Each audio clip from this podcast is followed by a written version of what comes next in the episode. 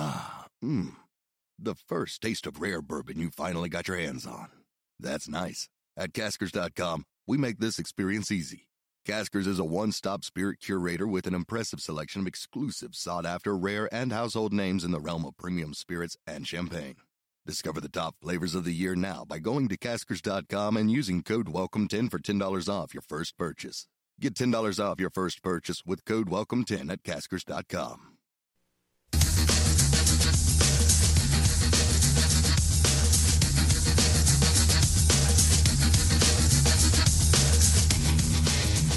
Rush Limbaugh shared his comedy for years. Now you'll hear it here. It's the Rob Carson Show. Hour number two of the Rob Carson Show. We have uh, a lot to get to, including uh, Nikki Haley, her candidacy. Uh, MAGA RNC has released an ad showing uh, well what, Nikki Haley is, and that is a uh, rhino. Also, Chrissy Clark, reporter for the Daily Caller, is going to be joining us to the bottom of the hour to talk about the uh, day's events, and there are plenty of things to uh, talk about. I do want to mention this. Um, you know, I'm a Generation Xer. I'm a kid who grew up with Farrah Fawcett and Cheryl Tiegs on his uh, on his uh, wall, uh, along with uh, Star Wars and a sundry uh, uh, Elvis memorabilia. And Raquel Welch was a little before my time, but she has well most of her. Well, I remember as a kid seeing her and going, "Oh my God." Wow, who's this? Raquel Welch passed away, and she was 82 years old. And the reason why I bring this up is because that I know a lot of men uh, you know, uh, who Vietnam era men who probably kept that uh, that poster of Raquel Welch where she was wearing the buckskin bikini, you know, um, near them when they were overseas. Uh, I know that uh, there was a time when uh, you know when women were a little more demure and didn't have. Uh, uh, didn't have porn pages, you know, and and she was she was something else. She was a bombshell, and I know that uh, for a lot of guys um, who in Vietnam era uh, folks, guys probably in their seventies now and eighties now, looked at her as just the ultimate reminder of of beauty uh, and uh, and she was just hot. She was just amazing. Uh, and it's it's sad to see uh, somebody like this when they passed away because it meant a lot to a lot of people. Um, she kind of left Hollywood behind in the seventies. I think she was wasn't she in? I think she was in uh, Grumpy Old Men. I think it might have been one of the last uh, roles she was in. But Raquel Welch was was 82 years old. Um, okay, so let's uh, let's move on here. I just got a new uh, poll with regard to the presidential race for 2024, and it's it's underway. And I'm not trying to steer anybody toward anybody, but I'll tell you right now, one of the reasons why I uh, I am right now uh, and don't plan on changing.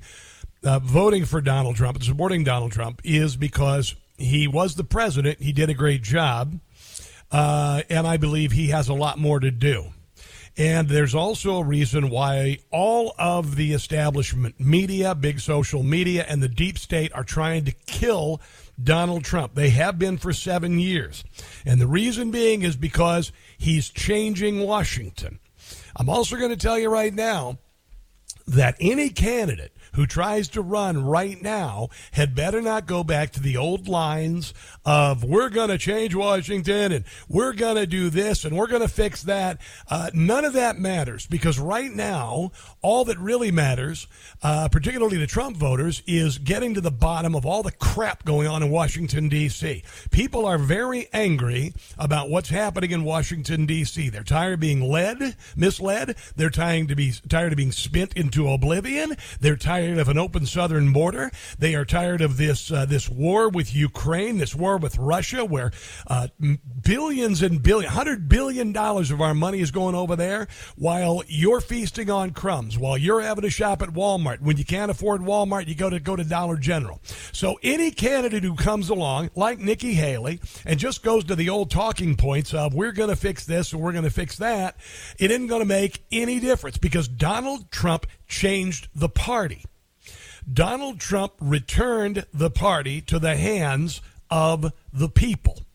Donald Trump was responsive to what the people wanted, and he did what they asked when he got to Washington, D.C. That's why people love him. That's why anybody who voted for Donald Trump, by and large, is going to vote for him again. Also, here's another thing about Donald Trump. He went to Washington, D.C., and he said he was going to overturn Roe v. Wade. Now, posers like Mitt Romney, who's a despicable human being, and his ilk and the Bushes, and I could go on and on, for years talked about, uh, you know, uh, abortion and never did a thing about Roe v. Wade. Donald Trump said, I'm going to change the makeup of the Supreme Court and we're going to overturn Roe v. Wade. And Donald Trump was uh, uh, in the media, uh, figuratively assassinated by uh, by the media, by big tech. They all collaborated with one another, and lo and behold, Roe v. Wade was overturned, and all of the panic of the last fifty years went by the wayside. All of the supposed uh, millions of back alley abortions, all of the women dying for botched abortions, never came true because all of that was just propaganda. But Donald Trump got it done. So I'm going to credit him for that. I'm going to credit just for that, among the other things. He did that when all of the others said they they paid lip service to it.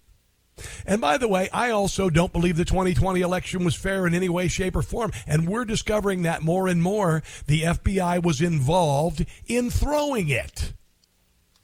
And when you hear some of the statistics with regard to Hunter Biden's laptop, like 70% of Democrat voters who voted for Joe Biden, it would have changed their vote. It makes me realize, and I think a lot of Trump voters think that he has a lot of work yet to do. Now, Nikki Haley, uh, she made a little swipe at his age and said we need a new generation of leaders. This has nothing to do with chronology. This has to do with getting things done. This had, and here's a little bit of her ad. This is Nikki Haley, and she's been playing up a little bit on the race thing, by the way. The railroad tracks divided the town by race. I was the proud daughter of Indian immigrants. Not black, not white. I was different. But my mom would always say your job is not to focus on the differences, but the similarities. And my parents reminded me and my siblings every day how blessed we were to live in America. See, I don't like the identity politics in any way, shape, or form, if it comes from a Republican or not. And I'm from the first generation that really, I mean, honestly, we had kind of moved beyond uh, race. Uh, you know, I grew up watching Sesame Street, multicultural, uh, great American melting pot. Uh, I never looked twice at, at, people of a different color, didn't care really, to be quite honest. Uh, so that, that was an immediate turnoff. Uh, for me, that was one thing that I was like, hey, you know, I don't think so. I don't think so. Well, there's an organization called Trump War Room, MAGA, MAGA RNC, I guess it is. And, and I'll tell you right now, I think that Nikki Haley's candidacy is over before it began. And I think the big rally that she had in South Carolina would probably be the biggest one that she's going to have. Uh, a, because right now in South Carolina, 35% of Republicans said they would vote for Donald Trump. Second place is Ron DeSantis at 21, and Nikki Haley's at 16%. 16% of people who are most probably from South Carolina, and if we're outside of South Carolina, I doubt so many would uh, would vote for her. But here is what uh, MAGA RNC has to say about Nikki Haley. And when you get past the surface, you realize she's just another RNC uh, insider, uh, another kind of uh, semi-country club blue blood Republican, and it's not what uh, America needs. Nikki Haley making it official. She will have to directly challenge Donald Trump himself. Donald Trump can't beat Hillary Clinton. His negatives are so high. His his cap is at 30. That is Nikki Haley in 2015. 35%. It is impossible for him to win a general. Donald Trump is everything I taught my children not to do in kindergarten. It's just an embarrassment to the Republican Party. A man who has filed for bankruptcy four times. Yeah, he used bankruptcy actually as a tool. A lot of business people do. Obama's address took a number of jabs at the rhetoric of Donald Trump, and then many were surprised when the Republican response did the same. Nikki Haley, in her response to the State of the Union address, saying Republicans should resist, quote, the siren call of the angriest voices. We must resist that temptation. She confirmed she was referring to you, among others. There are a lot of questions that Donald Trump hasn't answered. It is amazing. I'm an accountant. You could be undergoing an audit. There's no reason he can't release last year's tax returns. Nikki Haley is now coming out criticizing her former boss, telling Politico in an extensive new piece, quote, I don't think he's going to be in the picture. I don't think he can. Now, Nikki Haley went on to say in uh, in interviews that after Donald Trump was the president, if he decided to run again, she'd support him. And now she's saying, "I don't think so." Uh, the feeling that I'm getting from other people uh, with regard to uh, people who've been in politics and people in the media is that a lot of people are basically um, this is about 2028. Uh, or or the vice presidency. Um, and I got to tell you, there are sometimes you have to look at uh, potential candidacies and say, you know, I think you're wasting your money. I could be wrong. I could be completely wrong on this, but I don't think that the American people are going to go back to the same old, same old, the same old wheelhouse of the Republican Party, the same old wheelhouse of the Democrat Party. They want somebody who's going to go back to Washington, D.C. and get to the bottom of all of this crap and reinvent Washington, D.C. and give it back to the people. Let's go to Raul in Santa Cruz. Raul, welcome to the Rob Carson Show. You say you're going to support uh, Nikki Haley over Trump? Rob, let me clarify that. Yes. Um, do you remember a very a charismatic um, person that was running in Arizona, and she got up on stage and she said, "If you're if you support um, John John McCain, uh, leave leave right now." Do you remember who that was? I'm not sure who you're talking about. In Arizona, there was someone running, and she got up Okay. in front of. Okay. Who, who, who was Um, it? Go ahead. I, I, I, don't, I can't remember her name, but I remember she lost. Was it Kari Lake? Was it Kari Lake? Kari Lake. It was Kari Oh. Lake. Okay. So what I'm saying is, right now, if you play divisive politics with the Republican Party, slice and dice, and divide people up against the conservatives up against each other by by um, by finding by fault finding each one. If this one's a rhino, this one's this, this one's that. You will not have enough votes to win in 24, and that's your goal.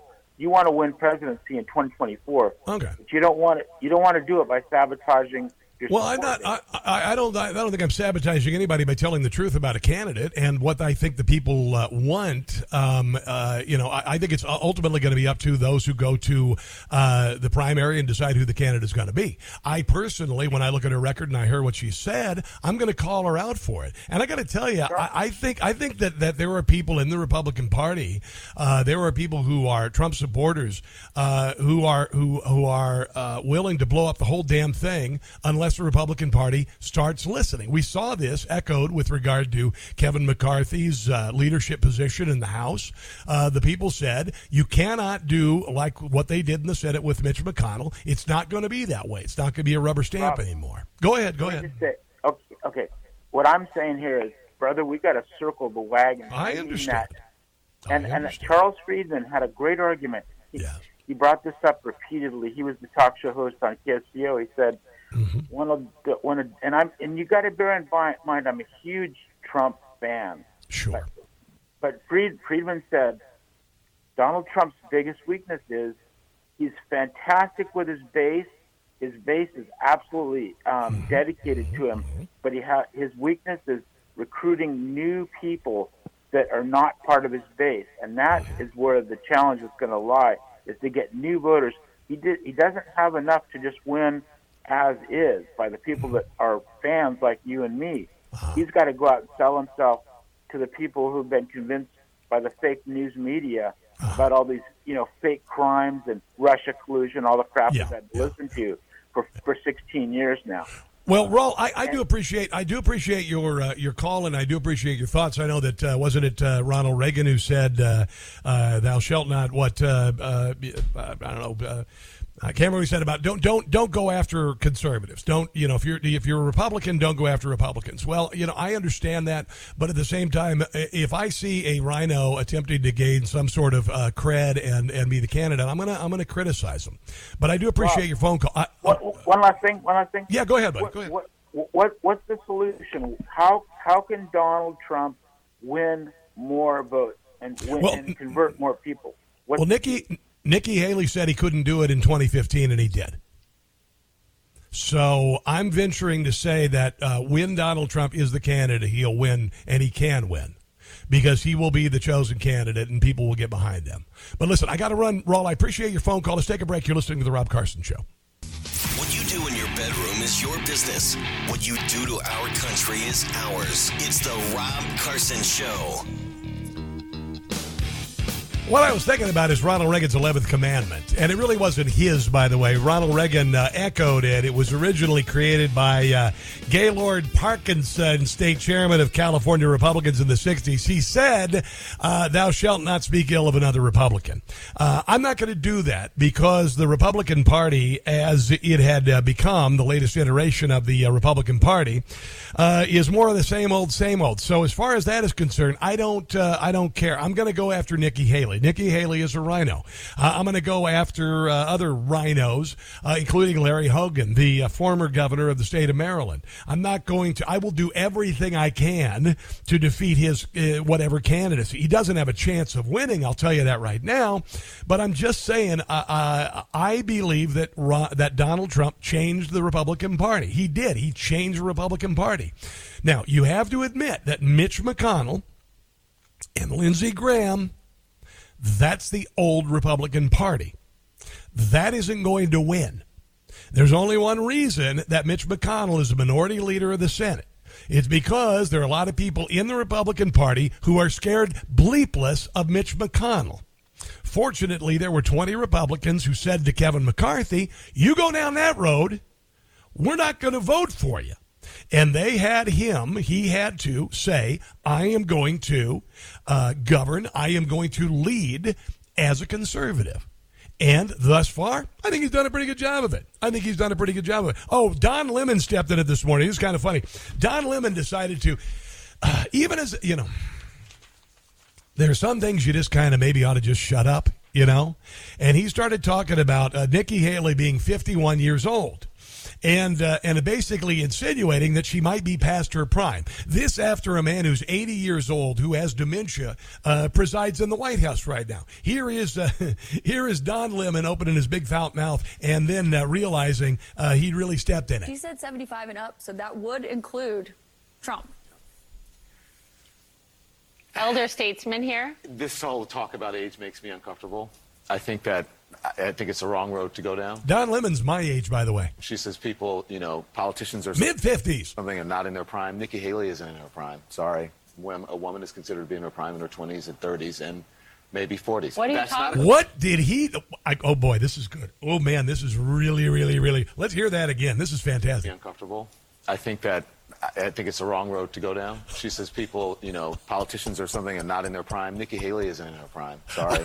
when a woman is considered to be in her prime in her 20s and 30s oh, and oh, maybe 40s. What are you that's talking about? Wait. That's not according to me. Prime for what? Uh, it depends. I mean, it's just like prime. If you look it up, it'll if you look, if you Google when is a woman in her prime, it'll say 20s, 30s, and 40s. oh, well, you Google it. You know, I'm gonna go tell my wife that and see where I sleep tonight. 40s. I don't necessarily. 40s. Oh, I got another. I'm not saying decade. I agree with that. So I think she has to be careful about saying that. We, Wait, there is no getting your way out of this, Don. You know, politicians aren't in their prime. We need to qualify. Are you talking about prime for like child okay, bearing, or are you oh. talking oh. about the message prime I'm just for being saying president? what the facts are. Google it. Everybody at home. When is a woman? Well, the facts are. Just Google it. In her prime, it says 20s, 30s, and 40s. And I'm just saying Nikki Haley should be careful about saying that politicians are not in their prime and they need to be in oh, their oh, I agree with that. prime when they serve because she wouldn't be in her prime according to Google? You know, Google or whatever it is. According to Google. Oh, my God. That is fantastic. Oh, that is fantastic. Uh, can I just tell you something? I'm going to tell you something real quick here. Uh, there are days, uh, I remember when Rush Limbaugh would talk about this, and, and I was in my you know 20s and then my 30s uh, writing for Rush and into my 40s. And, and I would hear him say things like, I can't wait to get older. And I was like, You are nuts, man. You are crazy. And then I realized what he was talking about because things really started to, I really started to realize the value of uh, years on the planet life experience uh, in my, in my 50s. All right. I've been in my 50s for seven years. And I think intellectually I'm at my peak. I, I don't think I would have been able to do this show in my 30s. And one of the reasons is uh, you, you, get to a point where your skin is toughened up. You, you, uh, you don't, uh, you don't uh, deal with criticism like you used to. You, you just don't really care. And then also, there's this thing called life experience that gives you a perspective on things and allows you to look at it. Like for all the nonsense going on in the country right now. I, I would think that somebody in their 20s wouldn't recognize, a lot of people, I should say, wouldn't recognize the nonsense and might even play along with it. But then when you get a little bit older, you realize, uh, you know what? Maybe a 14 year old shouldn't take uh, uh, hormones to prevent their puberty. You see what I'm saying? So as far as Nikki Haley being past her prime age wise, uh, no, no. But unfortunately, she's still a rhino. Coming up, Chrissy Clark, reporter for the Daily Caller, to talk about the day's events. She's on the other side of this. This is the Rob Carson Show. Hey guys, it's Carson. Are you looking to protect your money from Biden's America? Yeah, me too. Well, right now you can get up to $10,000 in free silver while supplies last just by taking action in today's uncertain times. That's exactly why I've partnered with a great company, Goldco. So you can diversify your savings and investments with gold and silver before things get worse.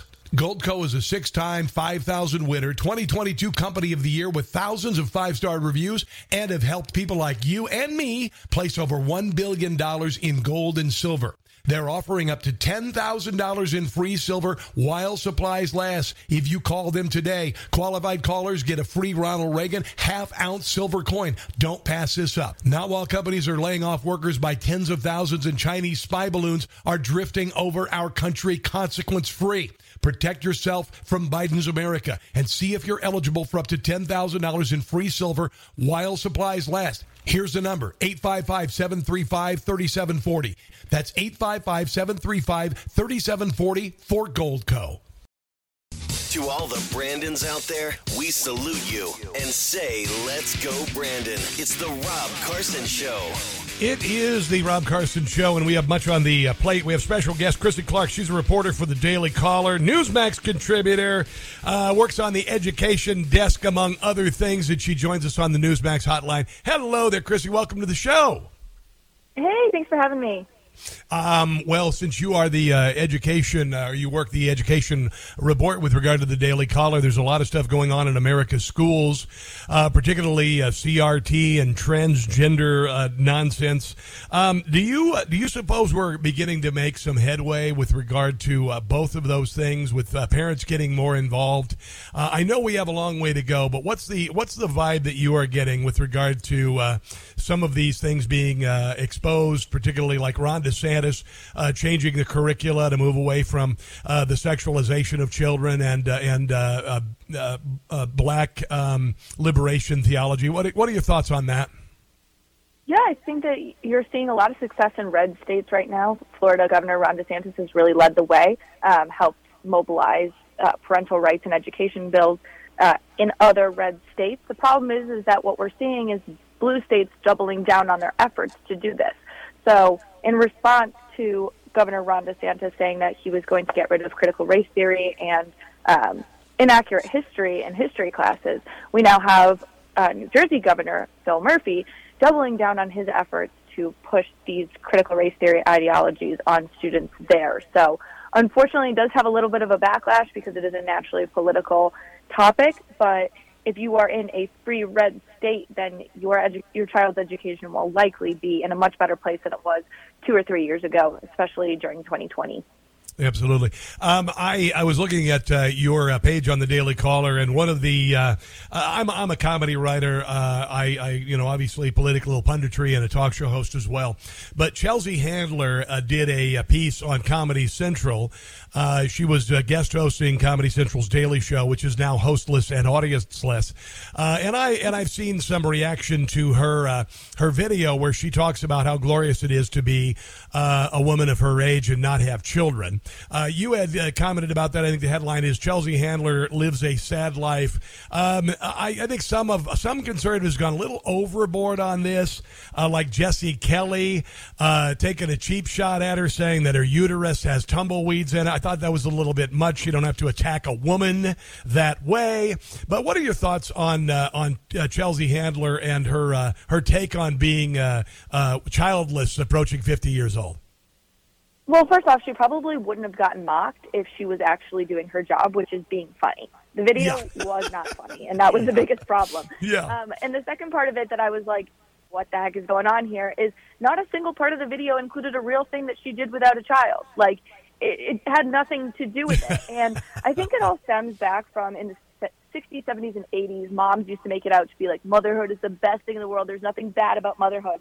And so then we got into this pendulum swinging the opposite way of toxic mommy culture, where moms were like, we have to warn our children how terrible it is to be a mother, and trying to be a little bit more realistic. And it swung way too far to where we got the point where it's it's terrible to be a mom. It's so difficult to be a mom, and there was no realistic in between of it's the biggest blessing while simultaneously saying it's not the easiest thing in the world. And I think that toxic mommy culture, uh, that is what pushes Chelsea Handler to feel like she's winning because toxic mommy culture says that children are just an awful mess and it's a lie. And so she thinks that she's winning in this, genuinely. Um, so I think part part of that blame goes on Chelsea Handler for being um, not funny, but also part of the toxic mommy culture that says that children are awful and terrible and they're a you know hinder to your life. Well, the one thing that, that kind of bothered me, I guess, was that uh, you know she's approaching fifty years old, and, and, no big deal. I'm I'm in my fifties as well, uh, and she starts off her day by eating an edible, which is uh, you know a THC edible, which is pot baked in a cookie. And I'm like, if that's your uh, day, if that's how you start your day, is you eat a pot edible and go back to bed until noon, uh, may, maybe you need to get some help. There's no way that woman ate an entire edible cookie and then woke up a few hours later and isn't totally stoned. Lies she's telling. It is. It, it's. Uh, I don't know. Uh, to me, yeah, it was okay. I didn't think it was that funny. It, clearly, it was. It was. Uh, it was. Uh, uh, yes, I get the toxic mommy culture thing, but it was also to make her life look better than it really was in a very grand fashion. So, I, I guess uh, you know uh, it, like I said, as far as yeah. Jesse Kelly, Jesse Kelly, I thought Jesse Kelly was a little over the top. I was a little bit too much, but but I yeah, I, I think uh, also you can't discount the glory of of being a, a parent and and uh, and and uh, and being a mom, uh, which has been discounted. What did you think, by the way? You know, uh, it, it, nobody really paid any attention to the fact that Rihanna is pregnant, and when she did the mm-hmm. Super Bowl performance, you know, don't you think that instead of like rubbing her crotch and what happened right after that, don't you suppose it might have been a little more empowering to realize that she already had created a baby and she had another baby in her. And how incredibly empowering would it have been for a woman at the halftime show to instead of just being this this sex object, actually be kind of a, a mother figure and glorify the fact that she is having a baby. I mean, I wasn't really shocked, in all honesty, to see that Rihanna wasn't pushing some pro-life agenda. She's definitely to the left of, um, you know, Rihanna was supposed to perform the Super Bowl halftime show in 2019 and said she stood in solidarity with Colin Kaepernick. So I wasn't out there expecting a pro life message, but I have a hot take on it. You know, we were at a Super Bowl party and uh, there was all of us sitting there. We had those uh, w- those worksheets, basically like a I would like wear a, what the first song. Yeah, we were doing all oh, these like, Super Bowl guesses, right? Yeah, yeah, yeah. And yeah. one of the questions was, Rihanna going to show cleavage? Every single one of us said yes. And when Rihanna came out in, you know, a whole suit, not showing an ounce of her body or her flesh, everybody in the room was like, "Oh, dang it!" We were all yelling about it. But for real, like, I, I think we've actually taken that part of it and and not addressed that. That is awesome that she is a mother, that she clothes herself appropriately. When on the Super Bowl stage, time and time again, we've seen lots of booty and boobs, and we've seen things we did not need to see. And relative to other Super Bowl performances, it was somewhat tame, and so I, I'm I'm okay with it. I um, uh, something else that happened in the last couple of weeks. Uh, I like to say that three weeks ago or four weeks ago, Damar Hamlin's heart stopped on the field, and so did America's. And I think this kind of began this. Uh, I don't know it, there's something going on that is kind of the antithesis of all of the nonsense that we're seeing, of all the transgender nonsense, sexualization of children, the open border, the deaths of uh, people, uh, you know, from fentanyl and all of this. And uh, and and when uh, he showed up at the Super Bowl, and and then also, uh, you know, we saw that uh, like the coach for the Eagles um, weeping during the national anthem. Do you suppose that maybe? Uh, when you consider that 71% of all of us think the country's going in the wrong direction, that maybe we're beginning to uh, to really fight back, and, and maybe we're beginning to see uh, uh a return to spirituality and to the things that made us great. What do you What do you think? I, I'm seeing hints of that. I'm feeling it. What do you think?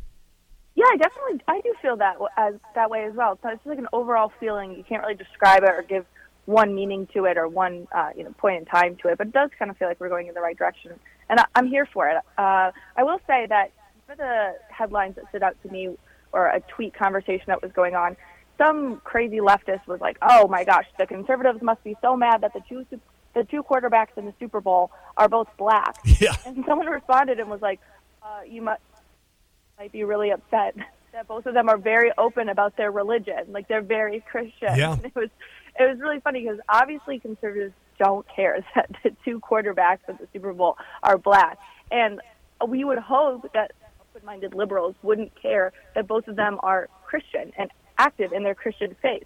Um, so yeah, I definitely think that there's no one-side picture to everything. Uh, everything about the Super Bowl kind of showed uh, more nuance than most Super Bowls do in terms of politics, and I, I was here for it. It was a good feeling. We're talking to uh, Chrissy Clark. She is a uh, writer for the uh, Daily Caller. And um, you, would you consider yourself to be a millennial or a Gen Z? I'm right at the beginning of Gen Z. I'm 97, so Okay, 97. My son was born in 99.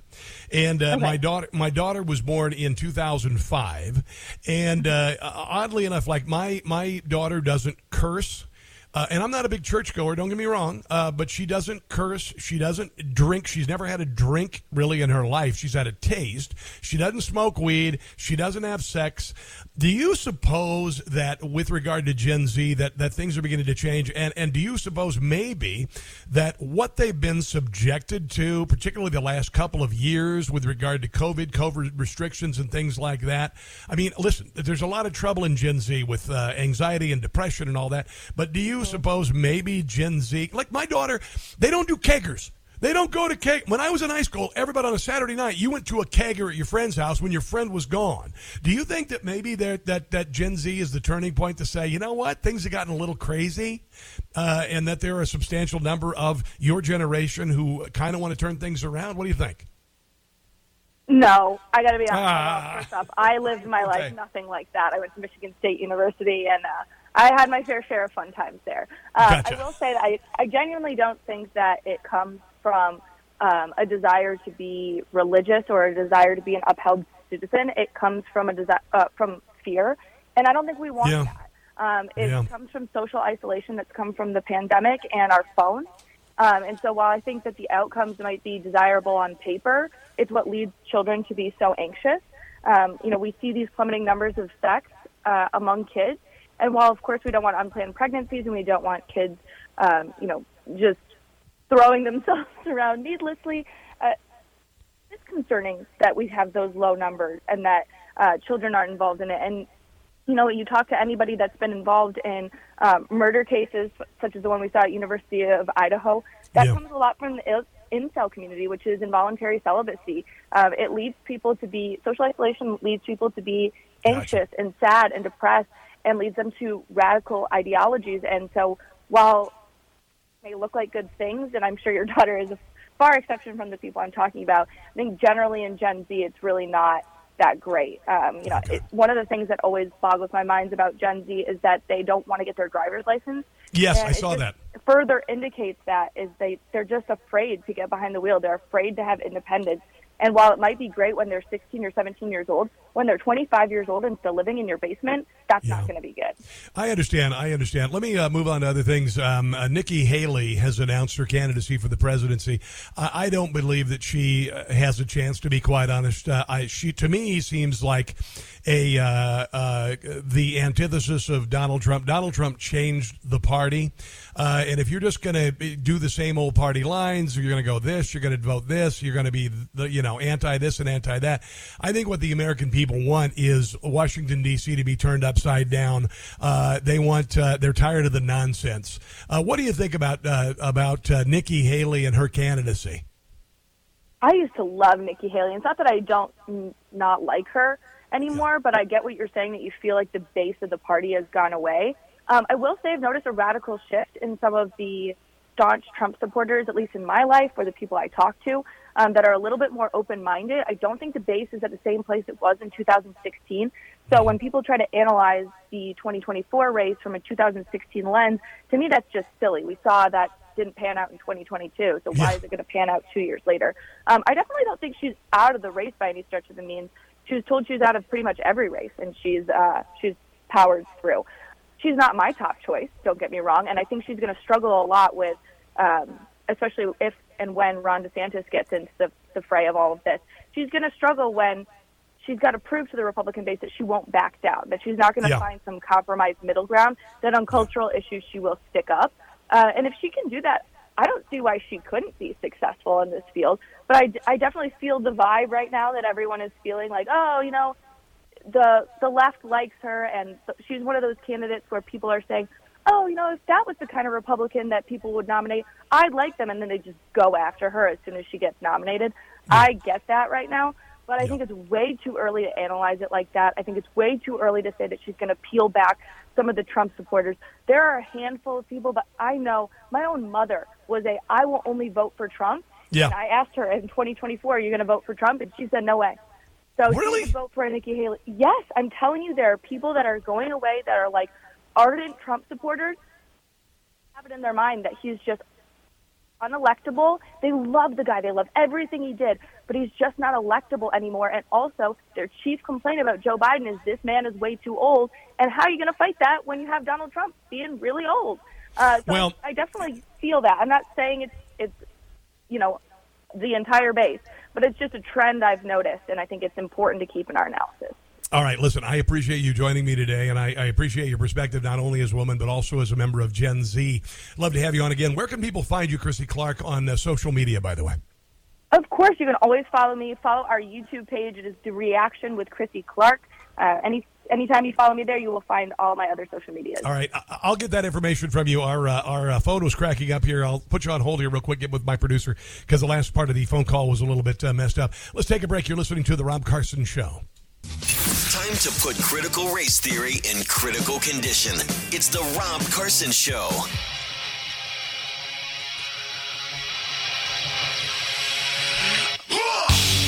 Good to hear some perspective from Chrissy Clark with regard to uh, Nikki Haley and Donald Trump and all of that. Uh, here's the thing: um, as, if uh, Nikki Haley does not develop uh, Trumpian instincts with regard to the direction of the country, she won't be the candidate. I'm just going to tell you, the only person that could beat Donald Trump is somebody who rules like Trump. Uh, and I just have a feeling that Trump will be the candidate, and people will uh, go behind uh, Donald Trump. I will tell you, if Nikki Haley is a candidate, Trump uh, Trump supporters may just say, you know what, I'm not going to do it. I, I wish that weren't the case, but I'll tell you, unless there is a candidate who legitimately wants to change the culture of Washington D.C. politically, and wants to turn around what is happening in the country. And Donald Trump was not a hawk on spending. He should have been, but he was a hawk on defense and the border.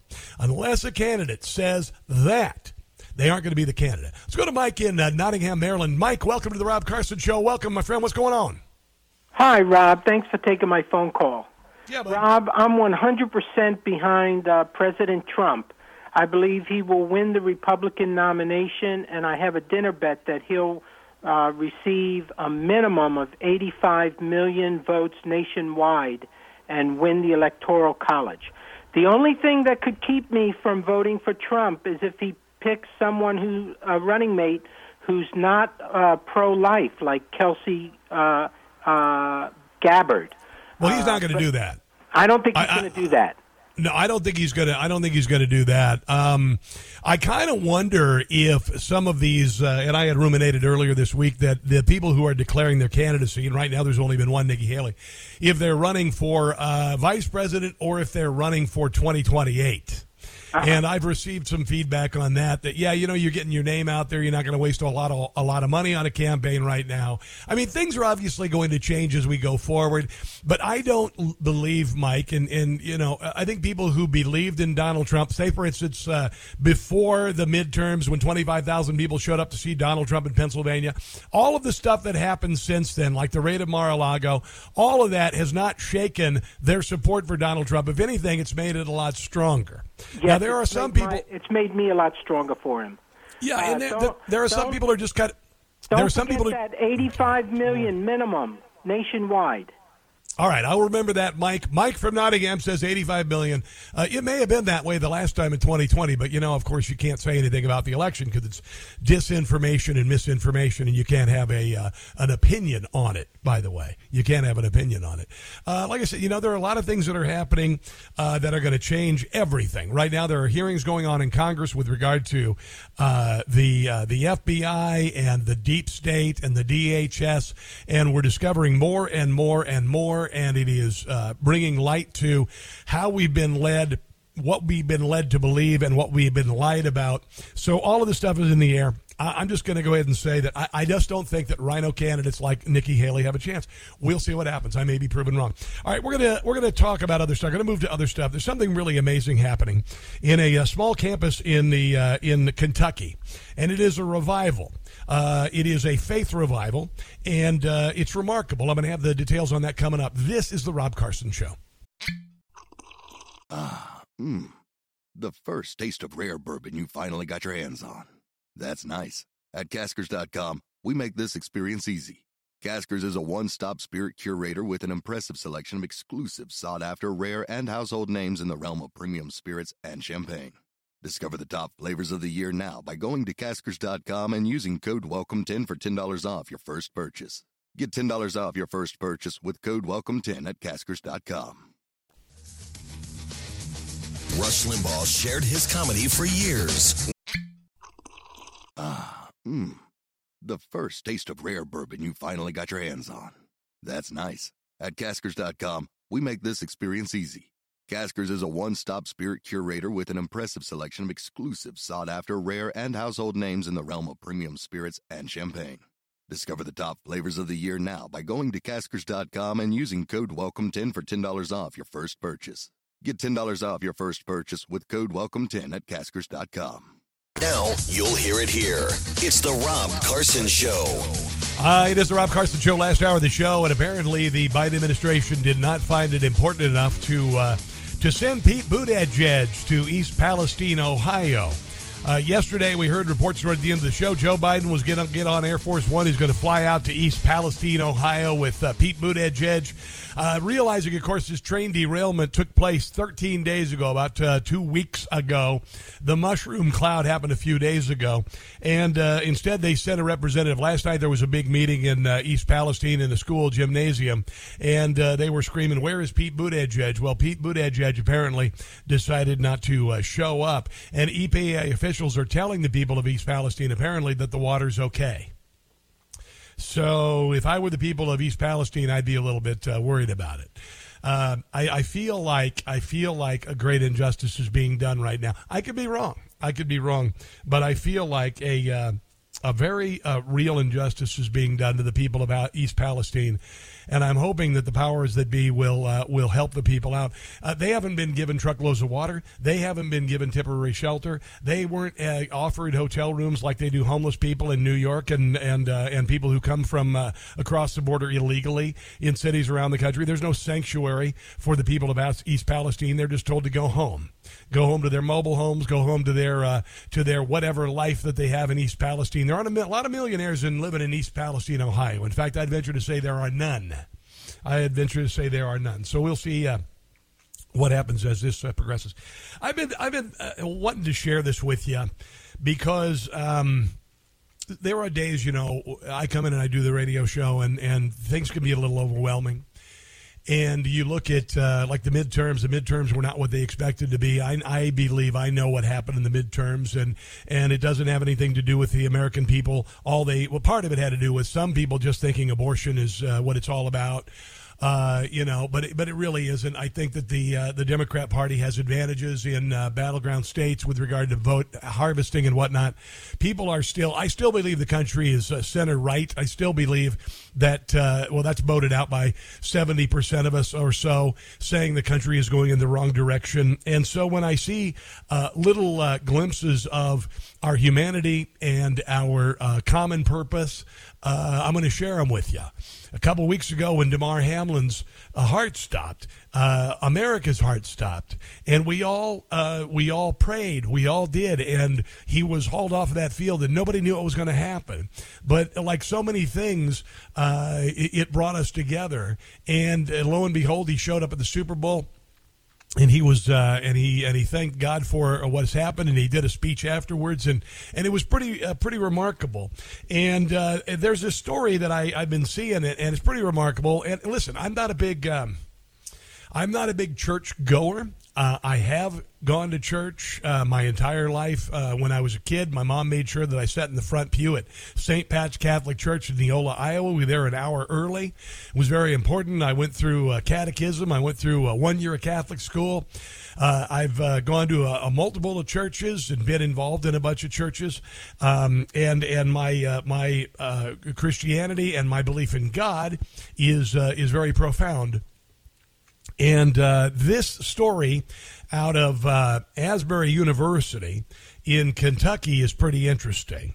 And I'm reading from a, a professor at Asbury um, because what happened was, I guess, a couple weeks ago, some students got together for their uh, normal uh, prayer service. They do church services, I guess, three times a week. The students get together three times a week. And they said uh, most Wednesday mornings at Asbury University are like any other. A few minutes before 10 o'clock, students begin to gather in the Hughes Auditorium for the chapel. All right. Uh, I had to do this when I was in Catholic school, except for we did it every day. We went to church every day. Students are required to attend a certain number of chapels each semester, so they tend to show up uh, a matter as a matter of routine. And this is kind of where it gets interesting. This past Wednesday, I guess, which was a week ago, uh, not this Wednesday, but the one before, was different. After the benediction, the gospel choir began to sing a final chorus, and then something began to happen that defies easy description. Students didn't leave. They were struck by what seemed to be a quiet but powerful sense of transcendence, and they did not want to go. They stayed and continued to worship. They are still there. And this is one of those things that uh, you really can't quantify. You can't say what's driving it. To me, it's there's a need. There's a need for it. This isn't just about Christianity. This is about faith. This is about believing in something that's bigger than you and doing something when humanity needs it the most. Right now, I think, as I mentioned at the very beginning of the show, I said we are in an existential battle between good and evil. Uh, when you look at, uh, there are hospitals in our country, there are schools in our country where kids are being, uh, uh having their genders changed. Um, and for a while, we just kind of said, okay, well, you know, it's really not that big a deal. One or two kids, blah, blah, blah. And then we were told we couldn't say anything about it. We couldn't say that maybe your eight year old is going through a phase. Instead, we, we were told to enable that 18 year old in their fantasy and, uh, and help them to become the opposite gender. All right? Now, um, that's insane. And it's really insane when you consider that so many counselors have gone with it. It's really insane when you consider how many principals have gone along with it. And it's really, really insane to know that endocrinologists, pediatricians, and surgeons have gone along with it and have literally removed healthy tissue with the fallacy that you can actually change genders. Now, I'm not meaning to rip on anybody who, as an adult, decided that they needed to become a different gender. I, that's fine. If that's you, then that's you. You know, I, I would have no problem having a transgender friend. Doesn't matter to me. I've got lots of uh, gay friends. I, I don't I don't really care. But when you start messing with kids, then uh, you know there are a couple things I would fight and die for: my country and my children. 100% my country and my children, and I would venture to say other people's children as well because uh, there's a line that can never be crossed. That line is being stomped on in many ways. Back to the story at Asbury University. Uh, the kids were apparently still uh, worshiping when this professor left in the late afternoon last Wednesday. And when I came back, I'm reading in the first person now, this person. When I came back in the evening, they were still worshiping when I arrived early Thursday morning. And by mid morning, hundreds were filling the auditorium again. I've seen uh, multiple students running toward the chapel each day. But listen to this. This is where it gets pretty interesting. Thursday evening, there was standing room only. Students had begun to arrive from other universities the University of Kentucky, the University of Cumberland, Purdue University, Indiana Wesleyan University, Ohio Christian University, Transylvania University. I'm not going to go there. Stop it right now. Midway University, Lee University, Georgetown College, Mount Vernon Nazarene University, and many others had started to come. And this is still going and I've seen some of the footage from it, and it's not uh, it's not uh, holy rollers, it's not people uh, you know uh, dancing around. It's it's nothing like that. It's just people who are coming together and reflectively uh, worshiping together, and I think it's uh, I think it's pretty amazing. And I don't think this is just about Christianity. I think this is about I think this is about God. Uh, we know that Jesus is the Son of God, but this is about God. I want to play uh, without to sound like I, am proselytizing here. This is uh, Allison Perfater, and she is an Asbury University uh, student. She also has helped uh, to organize uh, prayer uh, rallies at the university, and, and this whole thing has been organic. It hasn't come from anything, but here she is describing what is going on there. Right. What is this? That's what we. I mean, that's the question, right? And um, a, a, theme or a Bible verse that we've all been sharing with each other is Habakkuk 1. And the Lord says, Look at the nations and watch, for I'm doing something in your day that you wouldn't believe if you were told. And it's happening, and we can hardly believe it. so, here at Asbury University, three mornings a week, we have chapel at 10 a.m. sharp. The whole student body gets together and we, we sing praise to the Lord and we hear a message from a speaker. And for seemingly no reason at first. On, on Wednesday, February 8th, it didn't end, and that's that's kind of the logistical side of what's been going on. And then, you know, on the on the deeper side of things, what's been happening here since Wednesday is there's a there's a young army of believers who are rising to claim Christianity the faith as their own, as a young generation and as a and Generation Z needs it. Generation, and that's why people can't get enough. We don't know most of them. Um, we've obviously been getting calls, hundreds of calls to the university switchboard number, um, but we have friends here from Brazil, from Indonesia, um, almost every state, um, and and they just keep coming and. And it's no wonder, you know, and it's like you said, I mean, especially in the midst of tragedies like what we've seen in Michigan State University yeah, and, yeah, and even yeah. farther back to 2020, especially our, our generation was impacted so much. And so you have to wonder, you know, what's going to break. And in this case, the Holy the Holy Spirit has interceded for us here at Asbury and and uh, across the nation. There's a uh, Michigan State Representative Ranjeev Puri, and he's a Democrat, and he was talking about uh, Michigan State University and uh, the shootings that happened here, and he declared in a statement, uh, "Bleep your thoughts and prayers." Before going on to offer deepest condolences to the uh, school's community. To me, when you say bleep your thoughts and prayers, uh, you've crossed a line because I don't believe there is anything wrong with thoughts and prayers. And I think if you look at uh, Damar Hamlin, uh, prayers probably has a pretty, uh, pretty uh, big plays a big part in uh, in Damar Hamlin's recovery. I'll mention something. My mother-in-law had breast cancer, stage three breast cancer in 1996, and I believe that thoughts and prayers um, were as powerful as chemotherapy and radiation for her, and she beat it she was not supposed to survive it. Right now, she's battling lung cancer, and uh, and she was given a very short prognosis, and uh, and and she says that she is feeling great. Uh, and her doctors are perplexed by it. Now we don't know how much time we have, but uh, but we're praying for her. Uh, I want to go back to this uh, this professor from Asbury University, and, and if you want to chime in as well, uh, 800 922 6680. He says some people are calling this a revival. He says, I know that in recent years that term has become associated with political activism and Christian nationalism, but let me be the first uh, to say no one at Asbury has that agenda. He says, as an analytic theologian, which I kind of lean to because I'm more of a Jesuit, I am uh, wary of hype and very wary of manipulation. I come from a background where I've seen efforts to manufacture revivals and movements of the Spirit that were sometimes not only hollow but also harmful. I don't want anything to do with that. And truth be told, there is nothing like that. There's no pressure or hype. There is no manipulation. There is no high pitched emotional fervor. To the contrary, it has so far been mostly calm and serene. The mix of hope and joy and peace is indescribably strong and indeed almost palpable. A vivid and incredibly powerful sense of shalom. That's a Jewish term. Stop. The ministry of the Holy Spirit is undeniably powerful and also gentle. Again, I'm not trying to uh, proselytize. I'm not trying to Bible bank. You know that I'm not that. But I think there's a need, and maybe this is a way we're kind of coming together. There's a need. I mean, you look at all the madness that's going on.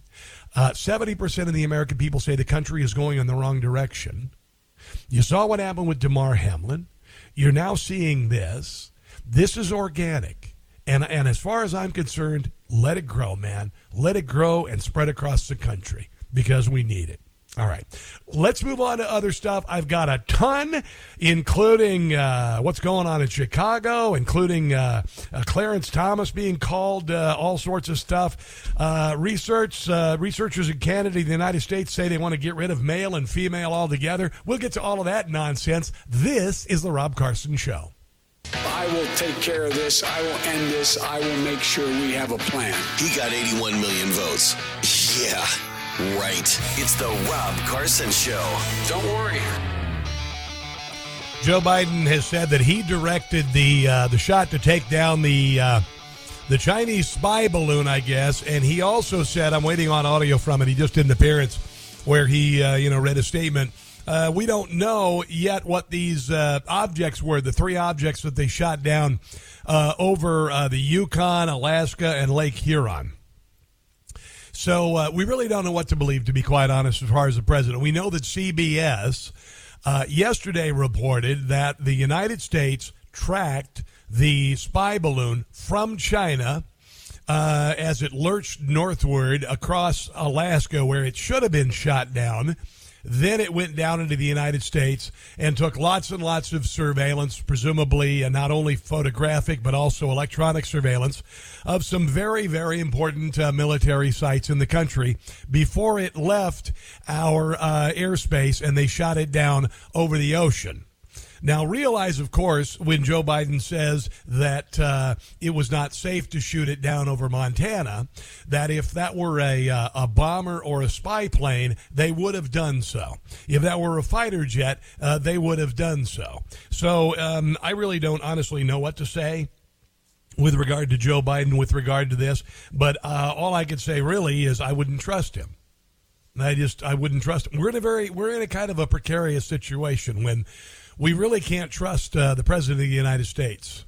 And honestly, um, yesterday, literally, they said that the objects that they shot down were benign. Okay, yeah, yesterday, Karine Jean-Pierre said that the objects that they shot down, that military jets went to shoot down, were benign. So I don't know how they can determine if they're benign. First of all, uh, the only way they'd really be able to determine if they were benign is if they were recovered. And the only reason to shoot them down would be that they weren't, in fact, benign. Do you, you see what I'm saying? So it's it's kind of contradictory to say that something was benign yesterday after they had spotted them and shot them down. Okay. But if they were benign, how could they figure it out? How could they? And then today he says we don't know what they were. He, he says that we don't know. honestly, it's either abject incompetence or we have foreign actors and our enemies at work in our country. And I would kind of lean towards the latter. I really hate to say that, but I would I would kind of lean toward the latter. And uh, I don't trust the president. Uh, when you consider how much money he's gotten from uh, from China, from uh, the Chinese Communist Party, from his son uh, flying with him in 2013, uh, leaving uh, Secret Service protection, coming back to the states with in control of a 1.5 billion dollar hedge fund, five million dollar no payback loan from Chinese Communist officials to or or business owners. But by the way, there are no business owners who aren't Chinese aren't affiliated with the Chinese Communist Party. Party. You have to be, or you just disappear, or you uh, you don't succeed. So uh, uh, it's clear that this first family, I believe, has been compromised. How badly? Who the hell knows? Uh, who knows? But um, it's it's uh, scary. Oh, by the way, the folks over at GLAAD uh, didn't think that the Super Bowl was gay enough. Wasn't gay enough. The organization has blasted this year's lineup of commercials for their minimal LGBTQ representations, saying brands need to be uh, to do more to put LGBTQ people and issues in the mainstream. Why do we need issues in a commercial? Why do we need issues in a commercial? Uh, GLAAD said, and honestly, very sad people for uh, for being uh, the using the acronym GLAD. They don't seem very happy. Uh, it's unfortunate that LGBT inclusive advertising was not more prevalent during the Super Bowl this year. Well, wouldn't you kind of want like LGBTQ people to be so much a part of the mainstream in America that you wouldn't want like just gay commercials? Right? I mean, could, like anybody in the ad could be gay. It's perfectly fine. Does it have to be somebody who's like whatever? A stereotypical gay person? Honestly, though we saw a similar quantity of representation in 2022, there was a clear lack of intersectional representation. That's uh, Faculty Lounge gobbledygook, by the way. At a time when LGBTQ rights are being put in jeopardy. Really? How's that? Not one little bit. Uh, we call on brands to leverage the audience, reach a cultural impact of an event like the Super Bowl to bring LGBTQ people and issues into the mainstream conversation. How about just watch the commercials? How about that? Maybe uh, look at the car or the pizza or the beer and don't think about how gay the commercials are. Seriously. All right, let's take a break and come back. Last hour of the Rob Carson Show. I've got plenty. It's coming up next. Don't go anywhere.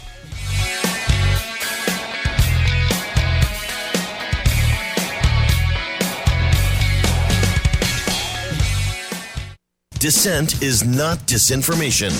It's the Rob Carson Show get a chance to check out the podcast of the show, all you need to do is go to newsmax.com slash listen. We do uh, the show every day. We divide it. My producer, Ken Decker, who's awesome, he uh, divides the show into two and he tightens it up and he puts it on uh, all the digital platforms. If you want a complete list of them, uh, just go to newsmax.com slash listen. By the way, uh, people are having a major impact with regard to uh, Newsmax getting back on DirecTV. Uh, we heard Ted Cruz say last night that uh, Congress had gotten a letter from DirecTV. Uh, I don't know exactly what is in that, but apparently you uh, you've had a big uh, impact. Uh, in fact, AT and T DirecTV, their stock value has dropped ten billion dollars in the last couple of weeks since they dropped Newsmax from DirecTV, and and I think a lot of this has to do with. Um, conservative thought has been under attack for 30 years. I like to call it conservative apartheid. And most recently, we've seen it's been state sponsored. Um, we we know that uh, the the deep state has been feeding big social media, and the mainstream media has been carrying the water of those who'd shut down uh, stories like uh, the Hunter Biden laptop, which impacted the 2020 election. Uh, that and some other stuff, uh, you know, that impacted the 2020 election. We know that the FBI was involved in creating the uh, Russia collusion hoax. It was a hoax. And, uh, and people are uh, turned off by media. Just saw a, a report today 50% of the American population doesn't believe that the media, they, they believe the media is only there to uh, essentially propagandize people. And so uh, when, when it comes to narrowing down uh, your choice, people get mad about it. You know, we've been we've been confronted on uh, big social media, haven't been able to talk about the the vaccine, haven't been able to talk about schools being shut down, the enormous damage that this COVID lockdown nonsense had on the country.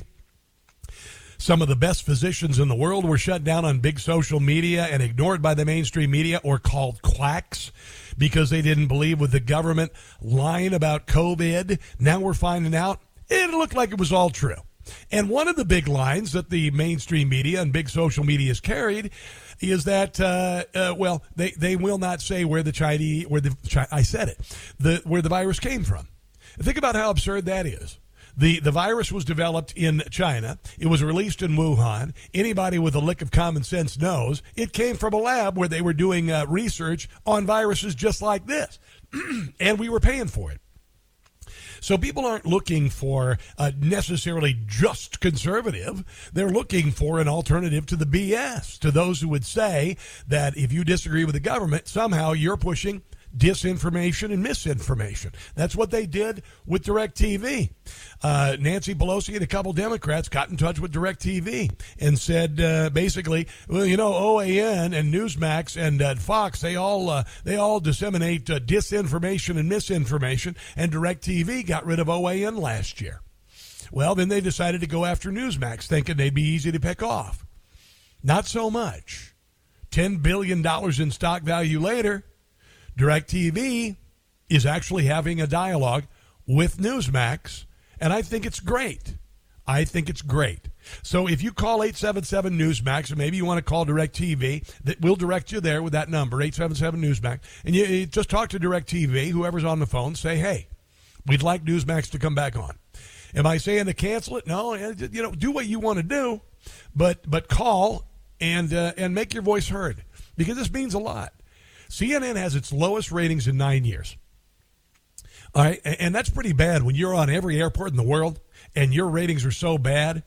you know, and and so what they're trying to do is force, like they've done with social media, uh, the deep state, the Democrat Party, uh, a lot of Republicans have done their level best to steer the conversation on social media by declaring some thoughts misinformation or disinformation.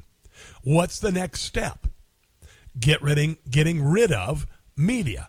I mentioned yesterday there's this global disinformation index. It's an organization out of Great Britain that Microsoft is very invested in. And what they do is they work with groups like Xandr, which uh, basically get in touch with advertisers and say, don't advertise on certain platforms because they uh, they uh, uh tend to be risky when it comes to disinformation or misinformation. And that's all a lot of people need to hear even though disinformation and misinformation is a uh, a false concept. It is only what the government decides is not their truth. All right, it's basically a way for the government to uh, codify the fact that you can't have an opinion on things. Okay. So uh, it is having an impact. 877 Newsmax. It's kind of funny. Uh, yesterday, Sarah Silverman, dear Lord, was a guest hosting on uh, Comedy Central, the uh, Daily Show, which currently has no host and no ratings. And Newsmax actually got on the on her radar. That's a big deal. Let's move on. Are you guys familiar with the TV network Newsmax? Yay! I am. Yay! Yay! Oh, what? Oh, you are. It's basically it's basically an even more far right Fox News. Like if you're Why don't they call MSNBC an even more far left version of CNN? Why is that? Crazy uncle had a crazy uncle. anyway, a reporter from Newsmax was at the White House yesterday and he asked a very Newsmaxy question. One of the most prominent themes that we hear from both elected Republicans and, and candidates um, has to do with. Uh, this is James Rosen. He is a legit, uh, absolutely awesome journalist. What is called wokeism. And so we hear so much talk about woke capitalism, a woke military, and so on. And by way of trying to clarify this for the American people, I wonder if we couldn't begin with a threshold question to wit, is President Biden woke? And they laugh. And, and, and by the way, and they're laughing. The well fluffed audience is laughing. Everybody is in agreement there. If you've ever been to a show like this, they fluff the audience. All right. Right before they get somebody to come out, they do a comedian and they really work people into a lather. I know this because I was at the Jimmy Kimmel show like 15 years ago. Uh, they really, really work the crowd and they get a sycophantic crowd. And I'm not saying they didn't do that. Like I went to the Gutfeld show, did the same thing, but not necessarily like I don't know. It was it was a, it was less of just a stoking of the crowd like I've seen with the left leaning shows. I saw the Wayne Brady show uh, live at Disney World. I like Wayne Brady. Don't get me wrong, but it was different with uh, with Gutfeld. A producer came out, and then another producer came out, and they did like five minutes of really killer stand up. They didn't instruct you. You need to really work things up and all that. It, it was it was a little bit different, but they that's what they do. So clearly, uh, uh she had a uh, she had a, uh, a you know a, a, fluffed audience, I should say. I do think it's pretty impressive that uh, that many people in the audience knew of Newsmax. Um, that wasn't so uh, much the case five years ago, um, and this has even made Newsmax bigger. And I think that's one of the benefits of it. So I'll move on from this, but uh, I thought it was I thought it was pretty pretty interesting.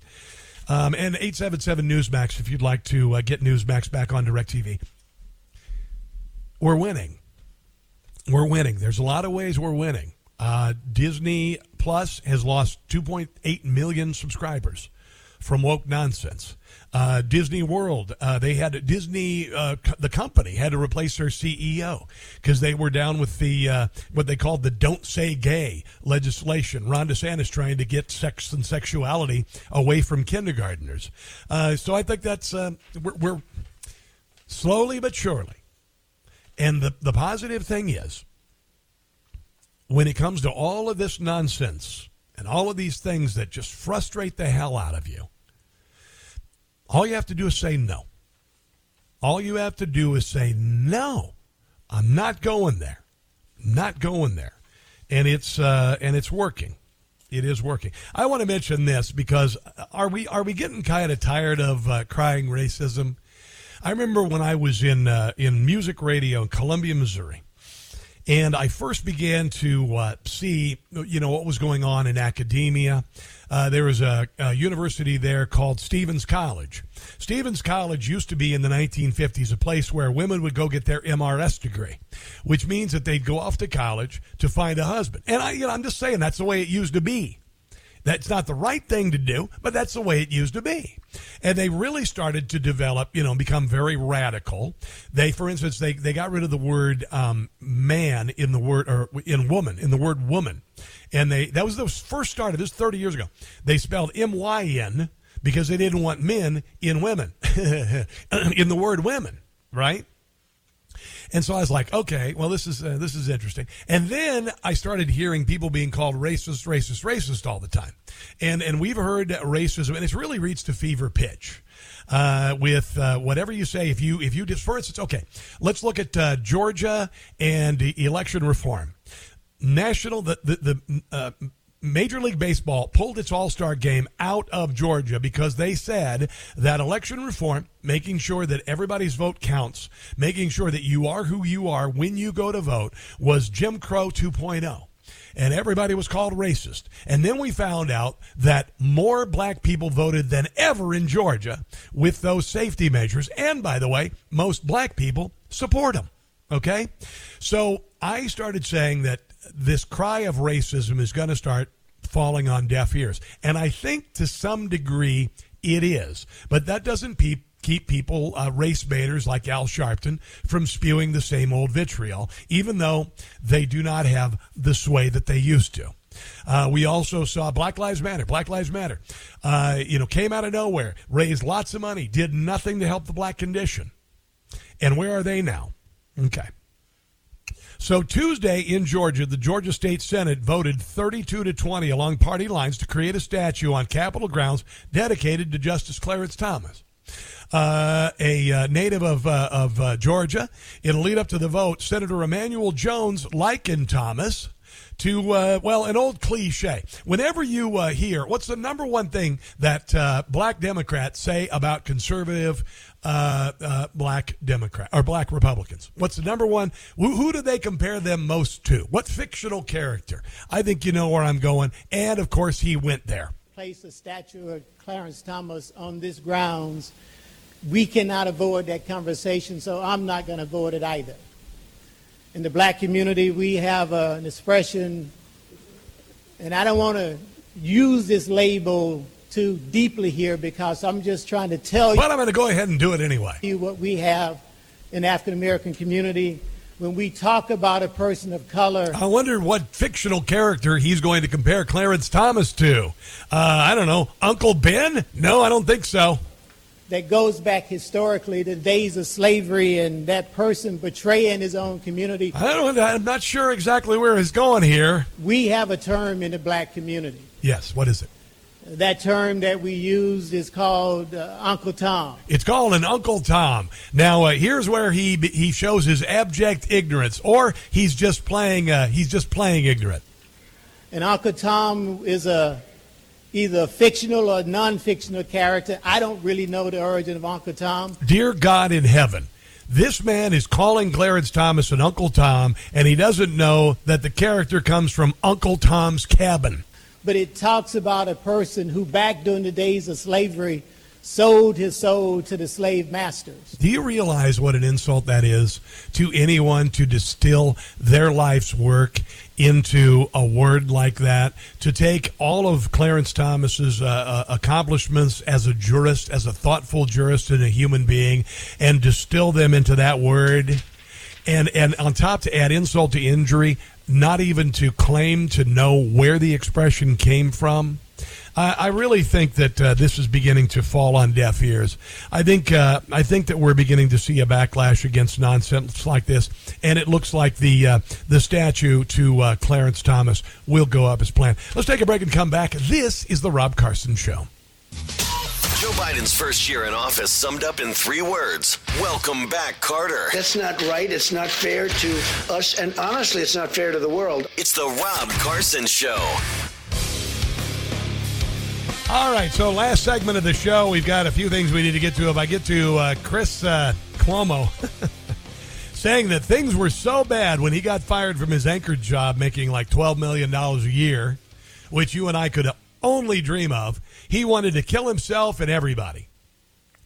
Yeah, I know. I know. We'll get to that. But first, I, I do want to get to this story because it's so absurd. Gender confusion. What is my gender today?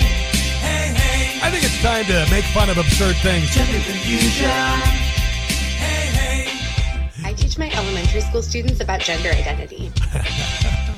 So listen to this. Researchers from the United States and Canada suggest that uh, scientists should stop using harmful terminology and adopt more inclusive and precise language, including replacing terms such as male and female with, are you ready for this? Sperm producing and egg producing. This according to the New York Post. A group of scientists with the Eco- Ecology and Evolutionary Biology Language Project recently published a paper in the Trends in Ecology and Evolution journal recommending more inclusive terminology. When is it going to uh, be inclusive enough? That's what I want to know. When is it going to be? What's going to be next? Honestly. When is when is the goal line of inclusivity uh, included? Does that include pedophilia? Because that's kind of what it sounds like it's moving toward, right? How inclusive do we need to be? Maybe there's a line where we ought to say, you know, no, I think we're going to stick with male and female. I think we're going to stick with X and Y. I think that's what we're going to do. So anyway, uh, apparently this, these people are saying that we need to be more inclusive in ecology and evolution to combat the ongoing marginalization of many groups. How about uh, how about no? So uh, the group insisted there are 24 harmful terms that should be banned from the scientific community. This is where it uh, curbs into just, just honestly, just stupid, just, just uh, intellectual gobbledygook, and it, it's not going to make things better. It's only going to make things worse. Uh, here are some of the words that should be gotten rid. Primitive. Primitive. Okay. Invasive so what? Like uh, uh, the murder hornets? Remember the murder hornets? We're going to have murder hornets associated with COVID. We can't call those invasive species, I guess. Are you out of your nut? Um, uh, and uh, they say that those words are used to derogatorily towards humans and, or human practices, and also scientific inaccuracies as implied as evolutionary hierarchy. That's that uh, uh, faculty lounge gobbledygook that I talk gobbledygook that I talk about. So uh, you should get rid of uh, male and female and instead uh, use uh, much more cumbersome and idiotic phrases like sperm producing and egg producing. Well, I hate to tell you this. Um, I, I hope that no scientists are going to call me sperm producing. Uh, I want to be called a male or a man uh, because that's the way I am. I don't call myself cisgendered. I don't play into that nonsense. I say that I am a man. The reason why I am a man is because I was born a man. I have uh, all of the uh, uh, the genetic makeup of a male of the species, and that's by the way how we've gotten to this point on the planet. It's called sexual reproduction. It requires a male and a female. It requires a sperm and an egg. If the female says she's a male, uh, if she has a uterus and ovaries, uh, that genetically says she's a female. You can say she's a male. I don't care, whatever, but that's just the way it is. That's just the way it is. There you go. There it is. Uh, let's see. Oh yeah. Okay. One more thing. This is uh, this is Chris uh, Cuomo. Um, and I, I, think the guy needs to get some mental help. Here he is talking about the struggles that he went through after being fired from a multi-million uh, dollar a year job at CNN. Accepted. I had to accept because I was going to kill everybody uh, including myself. Things can consume you. Italians are so passionate, and it's about being Italian, I guess. That Italians, when they get really bad, they get fired from their job. They just want to kill themselves and everybody else. And I really had to fight against that because, you know, just like you did, I got too many people counting on me. He got all Goomba there, didn't he? He's like, I just did what you did. You know, I just felt like killing everybody. You know, and killing myself. Um, this is what steroids do. Uh, steroids and stupidity. That combination is very dangerous. All right, let's take a break and come back, wrap things up. You are listening to The Rob Carson Show. Hey guys, thanks for joining me today. I really appreciate it. Check out the podcast uh, available at newsmax.com. And if you get a chance to call uh, and uh, support Newsmax on DirecTV, 877 Newsmax, have a great one. Tomorrow's Friday. Thank God. Don't catch the stupid in the meantime. God bless you guys.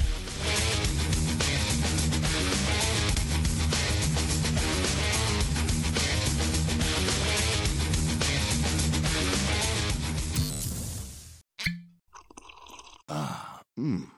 The first taste of rare bourbon you finally got your hands on. That's nice. At caskers.com, we make this experience easy. Caskers is a one stop spirit curator with an impressive selection of exclusive, sought after, rare, and household names in the realm of premium spirits and champagne. Discover the top flavors of the year now by going to caskers.com and using code WELCOME10 for $10 off your first purchase. Get $10 off your first purchase with code WELCOME10 at caskers.com.